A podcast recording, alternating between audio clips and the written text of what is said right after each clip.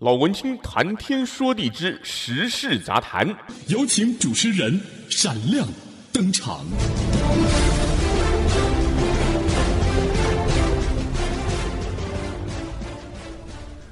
欢迎收听老文青谈天说地之，算时事杂谈吗？我也不知道，不晓得你现在的心情好吗？呃，现在时间呢是我们美国加州，也就是太平洋时间的十二月三十一号，接近中午的时候。那么我知道在亚洲，在台湾已经是新年了。那么在这儿，老文青也祝大家新年快乐，万事如意。很多人都把这个二零二一年寄予厚望，因为二零二零年呢实在是蛮糟糕，人类有史以来非常罕见，呃。灾难频传的一年呢，当然了，我想我们的生活还是继续要过了，也不可能说这个日历翻了一篇以后呢，突然一切都改变了。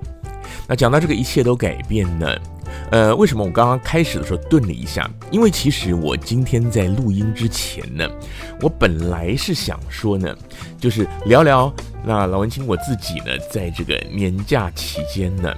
呃，看看剧啊，或者生活上的一些心得想法，但是后来就突然又想到说，其实有一些这个时事的话题，而且呢，我比较想跟大家分享的就是我们对于时事的一些态度，所以呢，我就顿了一下，我不晓得算不算时事杂谈了。嗯、好了，那就先讲我本来想讲的东西好了。嗯，我刚刚讲了放年假嘛，也非常的抱歉呢，就老文青这一阵子，我蛮长一段时间。没有，就是放新的节目到 Podcast 来给大家听了。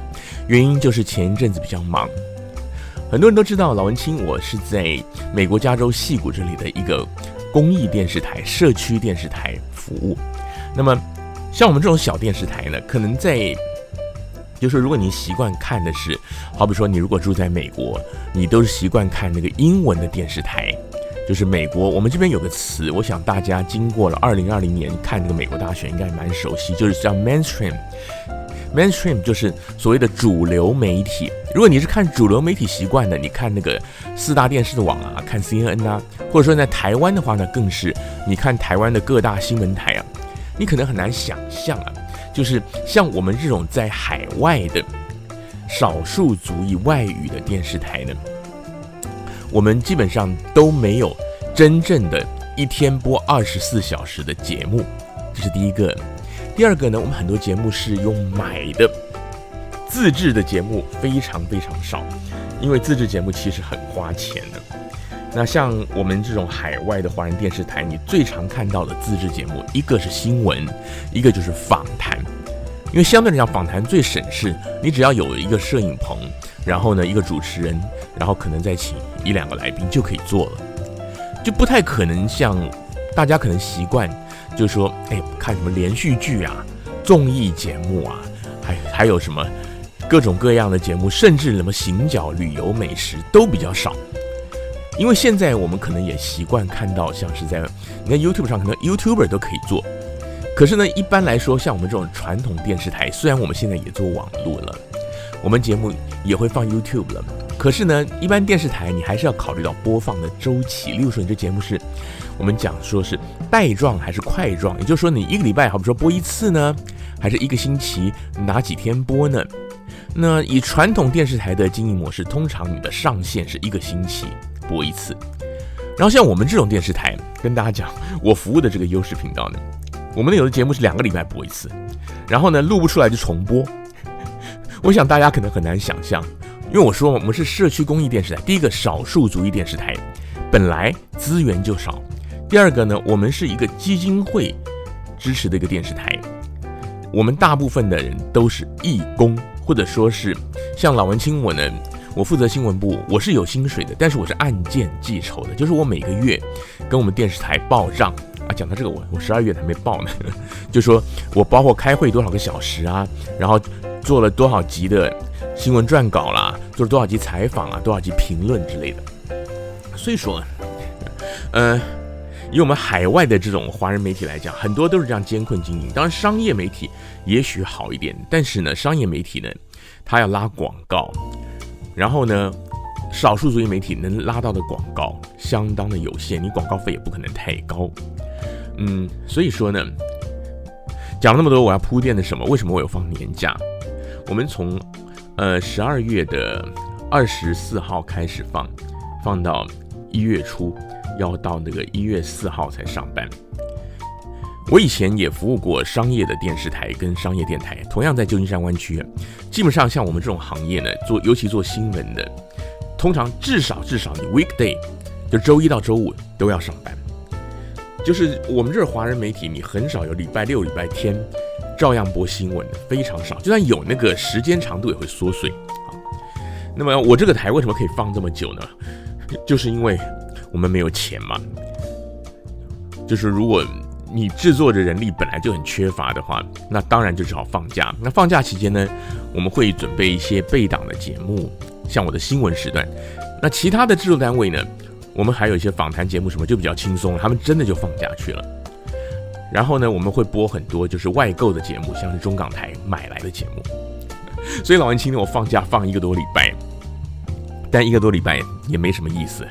大家都知道嘛，我们美国这儿疫情特严重，尤其我们加州金山湾区湾区的确诊数，呃，蛮有意思的。我今天早上起床，我还看了那个台湾那个，我用手机看了一期直播，有一个还蛮熟的主播在那播，我就跟他聊，然后他就他就问到这个疫情，他就说你们这疫情很严重啊，那美国你们有没有那个去台湾叫疫调，就说去调查这个人他的，好像不是还有什么。什么足迹嘛？就说他去了哪里，他可能是从哪里传来的，然后之类的东西。我就跟那，我就跟他说，我说没有啦。我们旧金山湾区每天确诊三千多、四千多人，我说哪有这个空啊？台湾的朋友通通吓一跳。所以今年放假归放假，我只有那个偶尔出去，就是有几天就是出去，可能好比说一个下午去 hiking，就是登山健行。那那种就碰到的人就很少。那今天下午，现在快要中午了，待会儿我也要出去，也是跟朋友约了登山健行。那就是很熟的朋友，你都知道他们在家防疫，而且呢，通常距离也不会太近，维持社交距离。其他时候呢，我们只有去超市买菜，非去不可的时候才会出门。所以我就有空去看剧啊。那我看那个剧呢，台湾我知道也有人看。事实上，我是在看台湾的一个广播电台的。视频直播 YouTube 直播的时候，听那个主持人在聊，他就讲说他看，诶，这个剧很好看，我才去找 YouTube 上有，就是是中国大陆的一个戏，叫做《三十而已》。听说这个戏在今年的暑假的时候，在中国大陆非常红，然后好像是在爱奇艺也有，我不知道 Netflix 有没有。那我看的是，因为我们在美国，就是中国大陆他们有一些专门播剧的频道，还有一些大的他们卫星电视台。都有 YouTube 的专属频道，所以我们可以合法看，就是它本来就是个不要钱的东西，并不是盗版的东西。四十三集剧，我就花了好几天就跟我太太看完了。那为什么特别要聊这个呢？也跟我的新闻工作也有关系，想跟大家分享。那出戏啊，它的大概的架构，它的是内容是这样，就是说它叫三十而已。我们都知道这个“三十而立”这个词嘛，有没有？无十又五而志于学，三十而立，四十而不惑，五十而知天命，六十而耳顺，七十而从心所欲不逾矩。孔子说的嘛。好，他叫三十而已，三十岁而已，就像这个意思。他他的那个戏里面三个女主角，三个闺蜜，三个女孩。那么这个戏就是演他们在三十岁那一年当中发生的事情，等于说他的就是几个月。那有有一个就是个性比较大拉拉、比较单纯的女生，她在三十岁生日那天，她跟她老公离婚，因为她跟她老公其实呢就是也没什么真不好，但是就是性格差异太大，沟通不良。然后呢，她办公室就有一个年轻的，本来是她带的实习生，比她小六岁的一个男生，大学刚毕业就来追她。那这是其中一个女生的故事，然后这个就是她发生的事情。然后另外一个女生呢，是一个富家太太，她的先生是一个那个烟火的设计师，后来她太太就协助他开一家公司当老板。那这个太太是一个学霸，非常精明干练，然后呢，家里照顾得无微不至，全家大小事都跟她决定。那她其实她也很爱她老公，然后呢，也很给她老公面子，在人前。可是很多事情其实都是她做主的。然后后来呢，这个老公呢，有一次出差就认识了客户那边的一个接待人，演一个小女生就有了外遇。那这是第二个女生的故事。那另外还有个女生，就是乡下到上海来工作，她的故事是发生在上海，她的背景。那那个女生呢，她是乡下过来，然后她在一个那个奢侈品精品店当销售员，然后就演她第一个她职场的故事。第二个就是她因缘际会认识了一个香港来的富商，那他就陷入情网，那个人出手很大方，但他还是自食其力赚钱。可是到后来才发现，这个人是一个渣男，就说是。脚踏几条船的，然后他说他是不婚主义者啊，我是不结婚，结果搞了半天根本就是到处有女人，就是演这三个女孩子她们的人生故事。当然后来各自的故事都有各自的结果。为什么特别要讲这个戏呢？因为这个戏，我在看剧的时候我有习惯，尤其我自己是台湾背景，所以我对于大陆的演员其实我不熟，可是我会在看戏的时候，我会去上网搜寻，我会去看一下他这个。制作的背景包括主要的演员，但是我不太喜欢剧透，所以呢，其实网上都查得到那个每每一集剧情摘要啊，结果我都我基本上不会去看那个，然后会留意相关的报道，就是说，假如我看的是这个中国大陆的这个戏，我就会看说，诶，大陆的媒体对这个戏有什么的反应。那另外这两天我开始看一个台湾的，台湾的这个也是一个情境剧，据说是第一个按照历史改编的一个政治剧，叫做。国际桥牌社，我知道现在在拍第二部，我要看第一部，因为国际桥牌社它的背景的年代，那个一九九零年李登辉总统年代，就是老文青我本人在台湾的那个时代，所以我对那个时代很熟悉，印象很深。那坦白讲，我看了两集，我觉得那个剧情也好，拍摄也好，其实都不是很精致。那包括演员也好。那台湾的朋友听得比较生气，就是说，尤尤其是如果您对中国大陆不是很了解的话，他们现在影视制作真的非常的精良。一方面是他们有钱，一方面他们人才多，就他们的演员真的是绝大多数都是专业的，他们那种电影学院呐、还有什么戏剧学院毕业的。然后呢，他们因为人多嘛，竞争厉害嘛，俊男美女什么也多。就算你不要俊男美女的，那个中老年的厉害的演员也很多。那我再回到那个戏的剧情。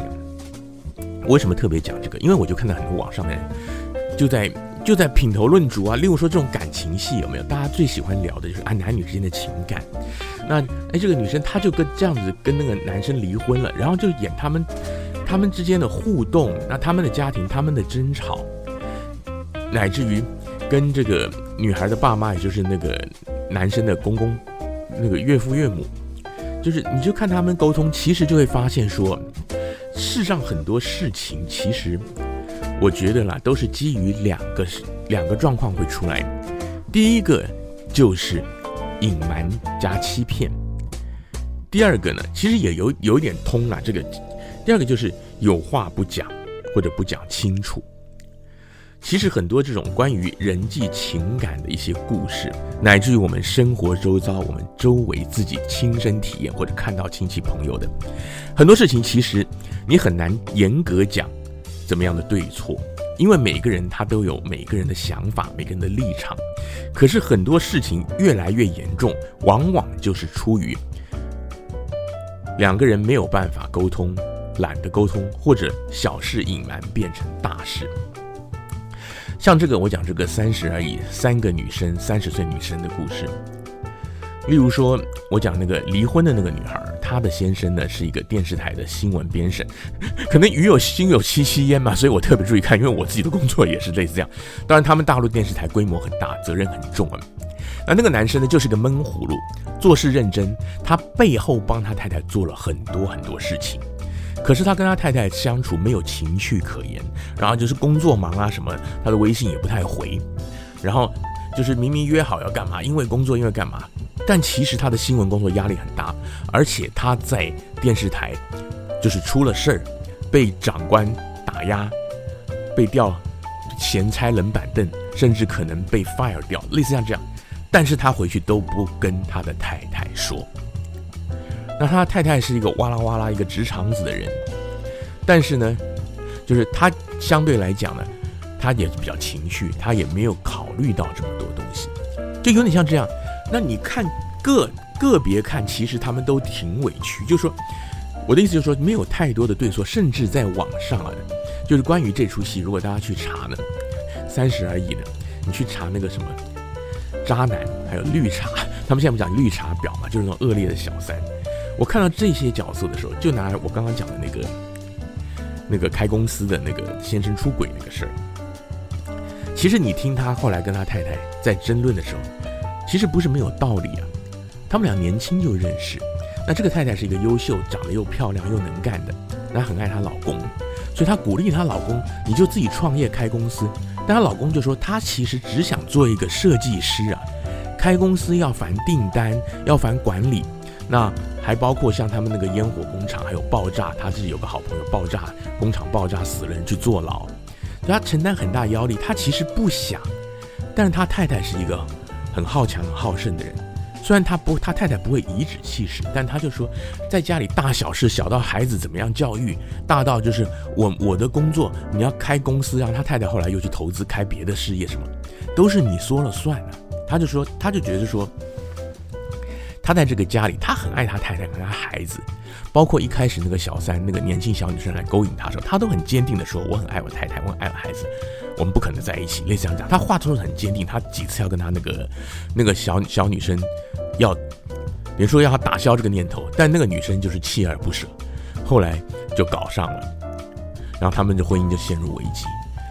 也就是说，你你看那个男生讲话，其实严格讲没有错。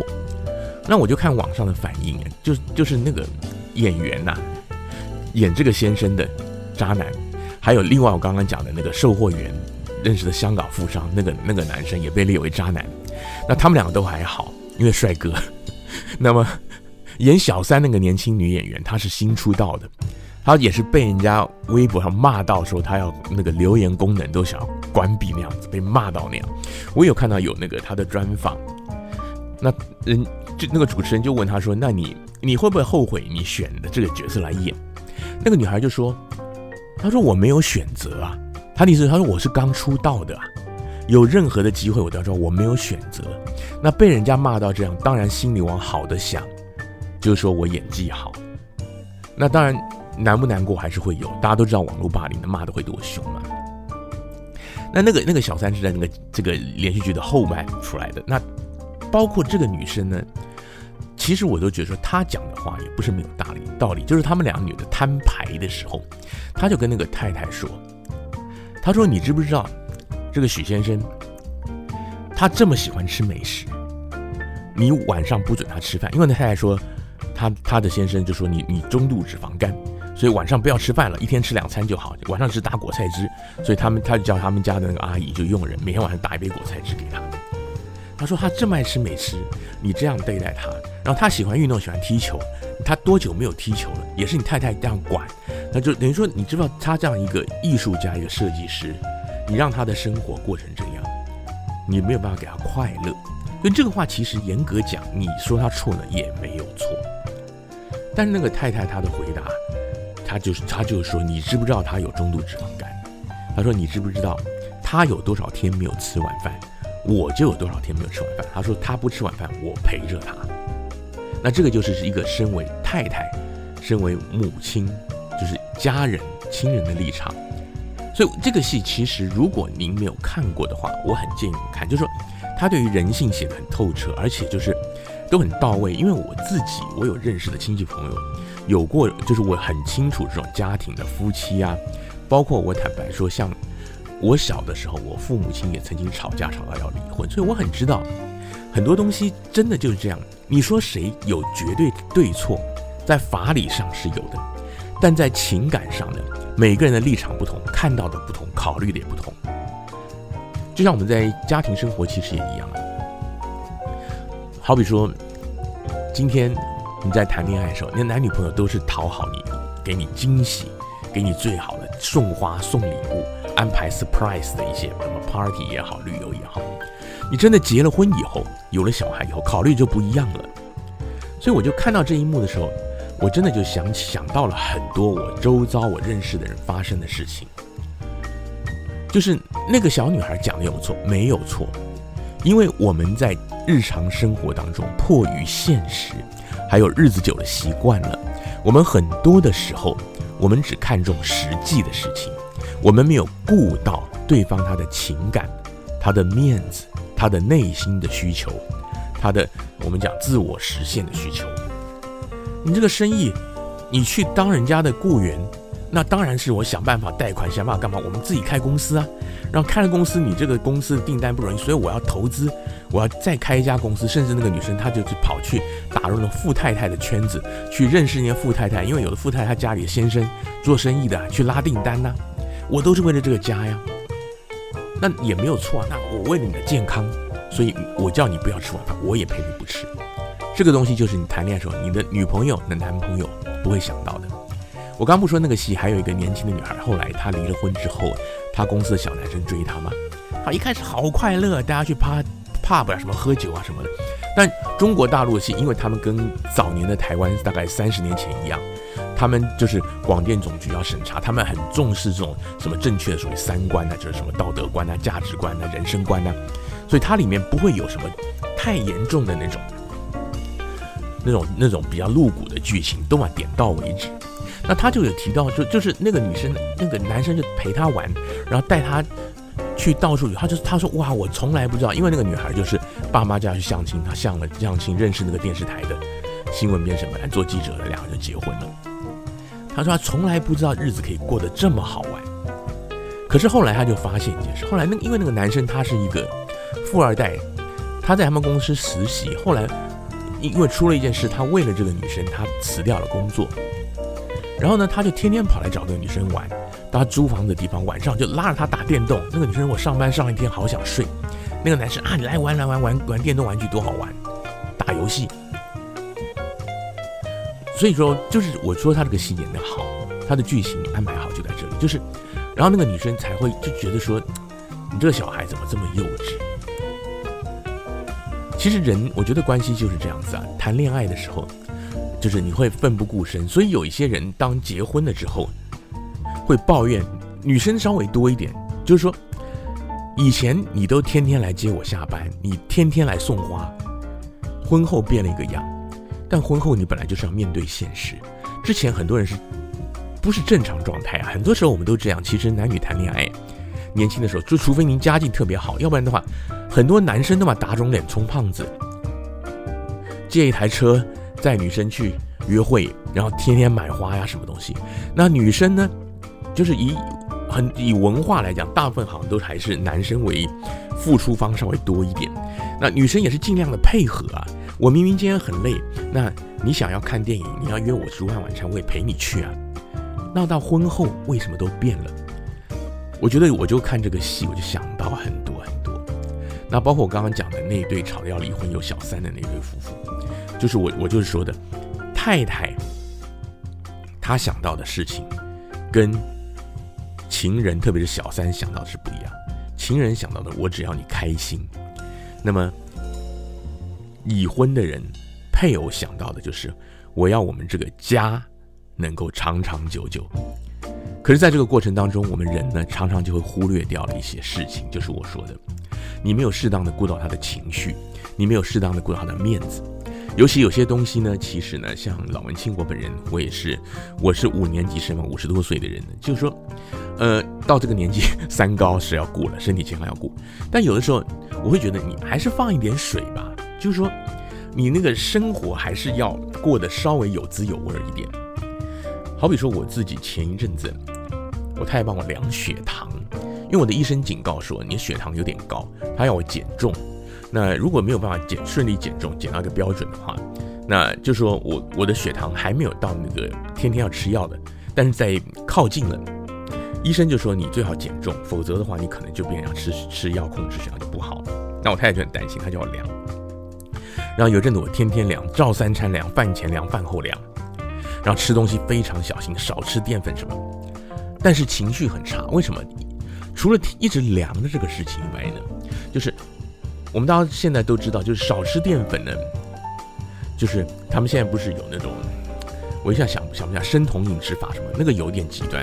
那减糖就是少吃淀粉的话，会很有效的减重，但是你的身体会不习惯，而且会影响情绪。所以那一阵子呢，我的情绪其实是很不好的。但是我知道是太太对我好，然后还好就是她也知道，所以就是有的时候我还是就零食啊什么还是吃一吃吧。就是说并没有严格要求，没有说是晚餐一杯果菜汁，什么都不准吃这样。那就是说，我觉得人就这样，要相互要观察，要理解，要调和。我就说我自己的例子，我就回头想到我那阵量血糖的日子。那现在就是买一些运动器材家里，因为我们住在加州嘛，我们湾区基本上从去年到现在，这个居家防疫令从来没有真正解除过，偶尔放宽也是放宽一些营业的场合。我们都是能不出去就不出去，能叫外送的东西，包括买菜网购的就不出门，所以其实是很闷的。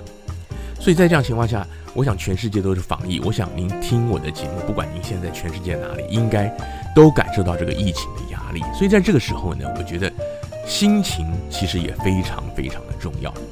但是有些事儿呢，还是不宜去做，例如说。不戴口罩跑去群聚人多的地方去玩，例如说像台湾这几天不是也在讲吗？这个跨年的晚会，各县市都改为这个线上直播。那我这儿现在的时间就是礼拜四三十一号的将近中午。那我知道几个小时以前，台湾那个时候也在争论，因为台北市长柯文哲决定就是减少人人数实名入场，但是照办。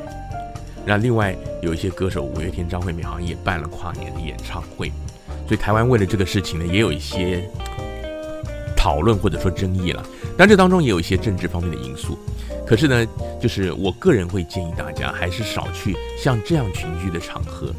台湾的疫情控制得非常好，中国大陆现在控制得也很好。我有很多朋友，那台湾就不说了，因为我家人都在那儿，老朋友、老同学都在那儿。那大陆呢，我也有一些好朋友现在在那边，有嫁过去的，就是台商过去全全家在那里的。也有到那边去教书的，在那边工作的都有，两个地方防疫都很好，但是呢，我觉得防疫好还是要稍微注意一下，减少自己暴露在风险当中的这样的一个机会。好，那我刚刚讲这个三十而已的剧啊，我主要想传达的呢，想跟大家分享的，怎么说呢？就是我刚刚讲的很多话都不说，就像我讲的那个那个夫妇吵架，那个先生有小三的那个。就他后来把他心情讲出来，那他太太听了当然很伤心了。可你为什么早不说呢？你就是你为什么从来都不让我知道呢？有些事情都是这样子。那包括我刚刚讲他这个当中很多很多的剧情，我觉得他的编剧非常的好，就是对于人性。那不光是这个戏啦，我自己生活上碰到其实也是很多东西都是这样子。我刚刚就说第一个是隐瞒，然后就是欺骗，还有一个就是沟通不良。那这三个呢，其实呢，隐瞒跟沟通不良呢是比较类似的。那欺骗往往是隐瞒的后果，就像我刚刚说那个有小三的那个，他其实他一开始他有警觉到那个女孩子刻意的要亲近他，但男生有时候是这样，心里有点甜丝丝的。然后就像我说嘛，他他回头想到啊，他太太对他很好，他一直都跟那个女生说他太太对他多好，多爱他，他的孩子，他的家庭。但他心里其实是有有压抑的，有有一些怄的，可是呢，他没有跟他太太说。然后那个男生从北京辞了工，追到上海来，缠着他。他先前也想跟他分，那他其实有很多的时间点，他可以跟他太太说。他太太也觉也其实也有一一些事情觉得起疑，他太太也询问他关于哎，你最近怎么了，或者怎么样怎么样怎么样。但是他都选择隐瞒，还有欺骗，所以最后最后，这个先生跟他太太忏悔。那么，这个太太那个时候，他就是说，不可能，他因为他他已经给过他机会了，然后他觉得说，你一直欺骗他，叫我以后怎么相信你？所以其实我觉得很多东西都是这样子，就是你坦诚以告，其实是最好的。我不是说那个时事杂谈，我一开始呢顿了几秒钟嘛，其实。我不晓得听众朋友你喜欢听我聊天呢，还是喜欢听我讲时事，或者说尤其时事很多都是政治有关的。在这个新年二零二零二零二一的交接之际，新年一开始就讲这个，好像有点煞风景。那我今天想跟大家分享的也是希望说我们以后，嗯、大家日子过好，让自己开心最重要。很多大环境的事儿不要太紧张，也不要太怎么讲，不要太情绪随着起伏。呃，为什么会突然讲到这个呢？因为我刚刚又有感而发，我做这个我们这儿的电视新闻评论呢，我也会做到台湾的消息。嗯、我也讲一些，好比说那个莱猪的事情，我想听众朋友可能也我在我记得我在老文青谈天说地时事杂谈也聊过这个事儿。我觉得这个事情哈，其实最大最大的问题，就刚刚就是跟刚刚我讲的我看剧的感想是很像的。为什么这个事情风波闹到这么大，而且我相信短时间内还不会平息？其实我觉得很大的一个关键因素就是现在的政府，就是民进党的政府呢，他们呢。有一个很糟糕的地方，就是从来不认错。其实不要说是民进党了，全世界很多的名人啊、政客啊都是这样，明星都这样。最常见的就是影剧版明星，大家会比较有印象。一些名人，好比说什么外遇啊、出轨啊，先是极极力否认，再来就说要告那个爆料媒体，保留法律追诉权。再接下来人家证据都摊开来之后呢，然后就是开记者会，九十度鞠躬道歉。很多很多都是这样。那。我为什么特别指民进党政府呢？因为我觉得他们很多事情呢都是，对，怎么讲，完全不认错，而且不认错就算了，还要还要所有人你都假装没看到。我觉得这个是很糟糕的一件事情。就像这个来牛来猪这个事吵到这么大，其实我个人觉得完全可以避免的。很简单，为什么？因为当初民进党他带头反。来牛，他说是毒牛，这个事现在很多的新闻媒体都有在报，这个是事实。即使后来那个 Codex 标准出来，他们也抨击这个标准太宽松，因为受到美国压力。所以说呢，他们一直都很坚持，这个莱猪是不可以进的。今天呢，如果是因为美国的压力要进，我会觉得说，政府可以直接跟民众讲，我们今天要跟美国建立。更紧密的关系，经贸也好，军事也好，我们需要美国。他们现在强大的压力，我们难以抵挡。所以说呢，我们必须要开放。可是这个来季对健康的影响呢，我们会设法把它降到最低。那我们也为过去我们抨击国民党的政府用一些过激的言语感到抱歉。我觉得他如果愿意很诚恳的讲，完全没有问题。因为当初国民党马英九的政府也是受到美国压力嘛。那当然呢，你政治攻防在朝在野会互相抨击，这是很正常的。那等你自己今天执政之后，你碰到同样的压力或者更大的压力，但是一样来自同样的方面的压力的时候，你挡不住手，我觉得你就必须要承认。那当初马英九很用力的挡挡下一部分，那现在蔡英文我们也很用力挡，但是挡不住。然后呢，我们尽可能公布配套措施，而不是说第一个就说以前我们从来没有这样挡，我们是国际标准一公布以后我们就支持，就是睁眼说瞎话，然后要大家摸摸鼻子吞下去。以前还有开公听会。立法院还要讨论，现在公听会也没有开，直接跟那个川普学的总统命令签下去，就这个是不对的。就是说你不沟通，然后我觉得还有就是不认错，你不认错就很造成台，很容易造成台这个朝野对立了。如果像我刚刚这样讲的，蔡英文总统出来认错，直接挑明了讲，那就算你国民党或者是蓝营的。冷嘲热讽讲一阵，他也没有力道，他没有立场打，因为他要打你，就说你以前错。那我说对吗？我错了，我就直接讲我错了。那现在我们要继续往前，其实就这么简单的事情。所以你看，小到那个情侣吵架、夫妻离婚，大到一个国家闹对立，很多其实道理都是一样的，就是不愿意认错，不愿意好好沟通，觉得这个事情我可以瞒，我可以骗。简单讲就是把你的。政治对手把你的配偶、把你的国民都当傻子看，或者说心存侥幸。有时候觉得这个新闻做久了哈，很无奈啊。明明想要聊一个看剧啊，也会聊到这种很怎么讲很硬的这些剧、这些话题。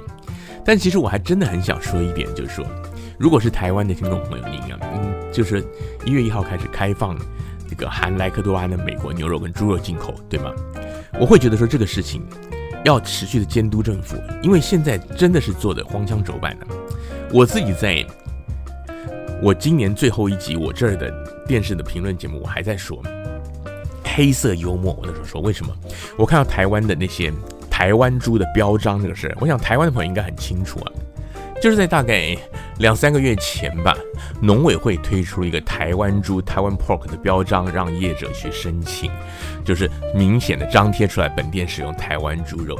然后后来呢，经济部跟卫福部又搞了一个，也是台湾猪肉的标章，两个设计的都是圆形的轮廓，然后都是有猪的象征的图案，然后它都有写台湾猪，然后以金色跟这个绿色。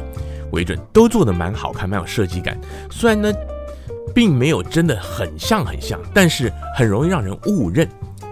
为什么我特别要讲误认这个事儿？台湾的朋友已经知道了，就耐心听一下了。因为这个老文青的节目还有一些其他地方的朋友，因为经济部跟卫福部的那个是放在网上给大家自行下载，所以说呢，开始就有媒体就说你是怎么回事儿？你不同的部会推出。台湾猪的标章，然后呢，有一个是可以下载的，然后有一个是要申请的。那这个东西到底有什么用呢？那后来就是更扯的一个事儿，我觉得好像还有一些细节，还有一些旁边的事儿，我就先不提了。就是农委会它这个标章呢，好像说是有发了一万一千多家出去，他其实没有查核。他说哦，他们明一月一号开始会回头去去补，再去做一些查核。所以我说这是黑色幽默，就是因为我会觉得说，现在政府呢，台湾政府有点荒腔走板，就就被逼急了。怎么会出这样的事呢？仔细想啊，农委会他先前推出，他已经发出去了。那在今年的一月一号，也就是台湾即日起允许进口来牛来猪，那就是允许进口。所以说申请作为最快，今天如果我是个猪肉进口商，我今天。今天放假，你也没有办法送件，所以说台湾现在还没有来猪。你没有来猪的话，那你说这个牛肉面店也好，或者是餐馆也好，你要去你要去查它用台湾猪用用外国猪，其实意义没有很大呀。那你如果是要查来记，那更是查不到，因为没有啊，因为根本没有美国来猪进口啊。所以说你这个，就算你是申请了核发的。其实你这个标章的功能跟那个网上自由下载的也没有什么差别啊。就是我会觉得说，现在台湾的政府很多东西它的措施都很奇怪，民间包括在野各政党很多都在呼吁说，你要在源头上标示。那政府说它所谓的源头管理，就是就是标示这是美国猪，但是你标美国猪用途不大呀。你要直接标这个是含莱克多巴胺，这样才有用。而且呢，我觉得以美国来讲，他们也乐见这样子。为什么？因为现在台湾的氛围就是觉得大家怕来猪，所以美国猪肉都不买。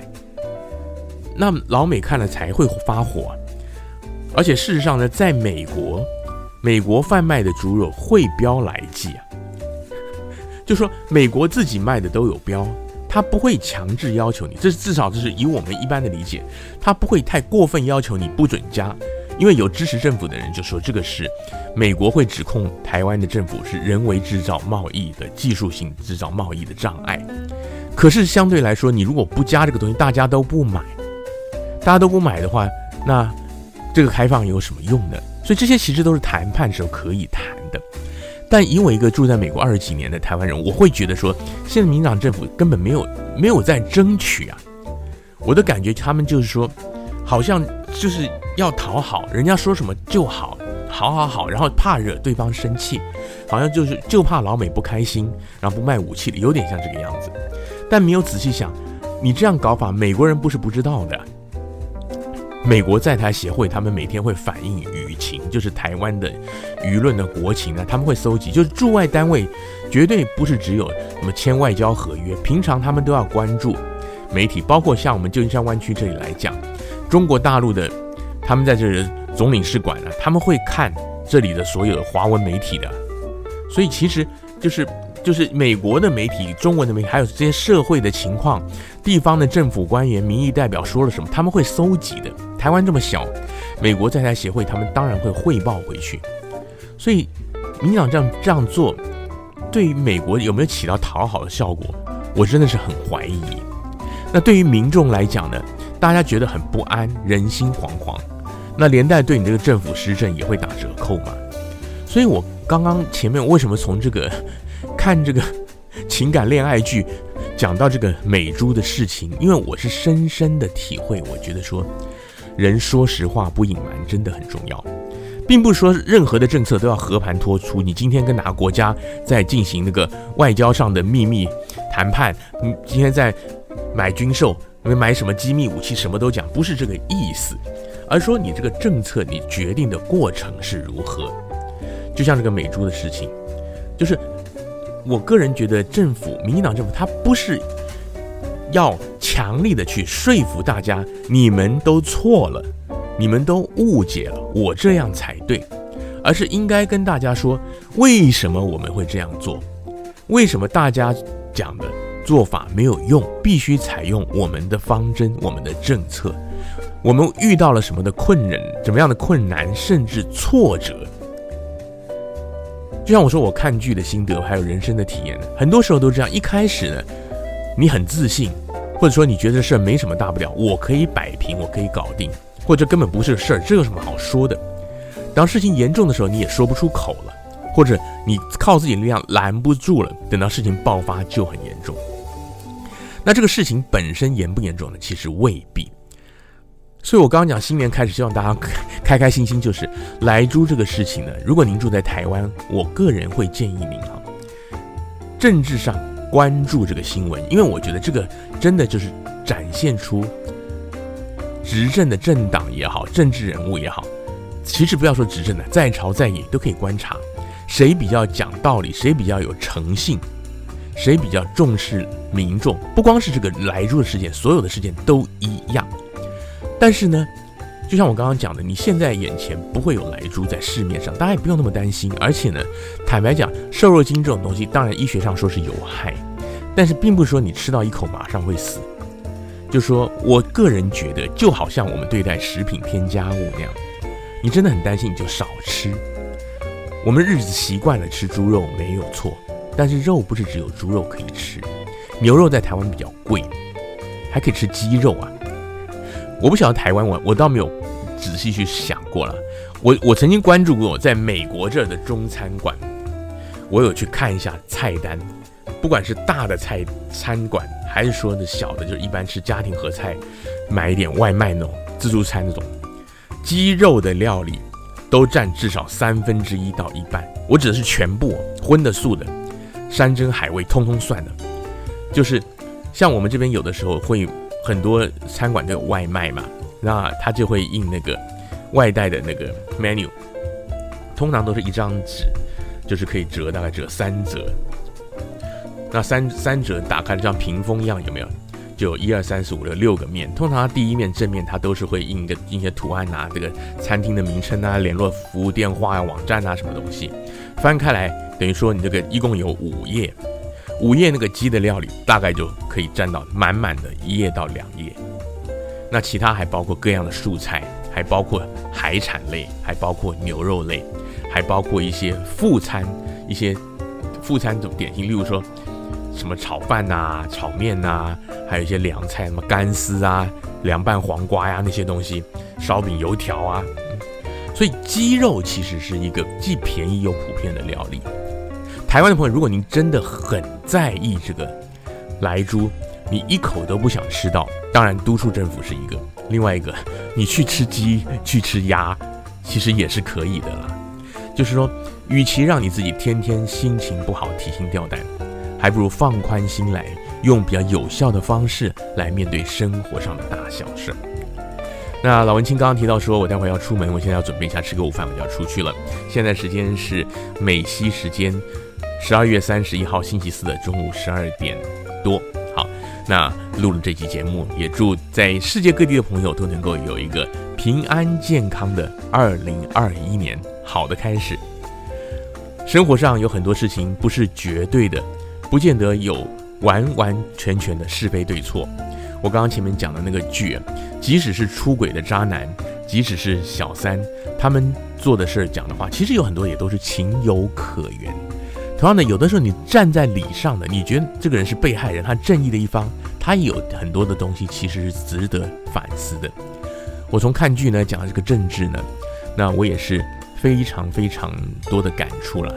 真的很希望说，不管是我们小老百姓，或者说位居要津的人，都能够很清楚的明白，好的沟通会有多大的效果，诚实、不隐瞒、不欺骗有多重要。祝您有个美好愉快的二零二一年新年假期，我们下次再见。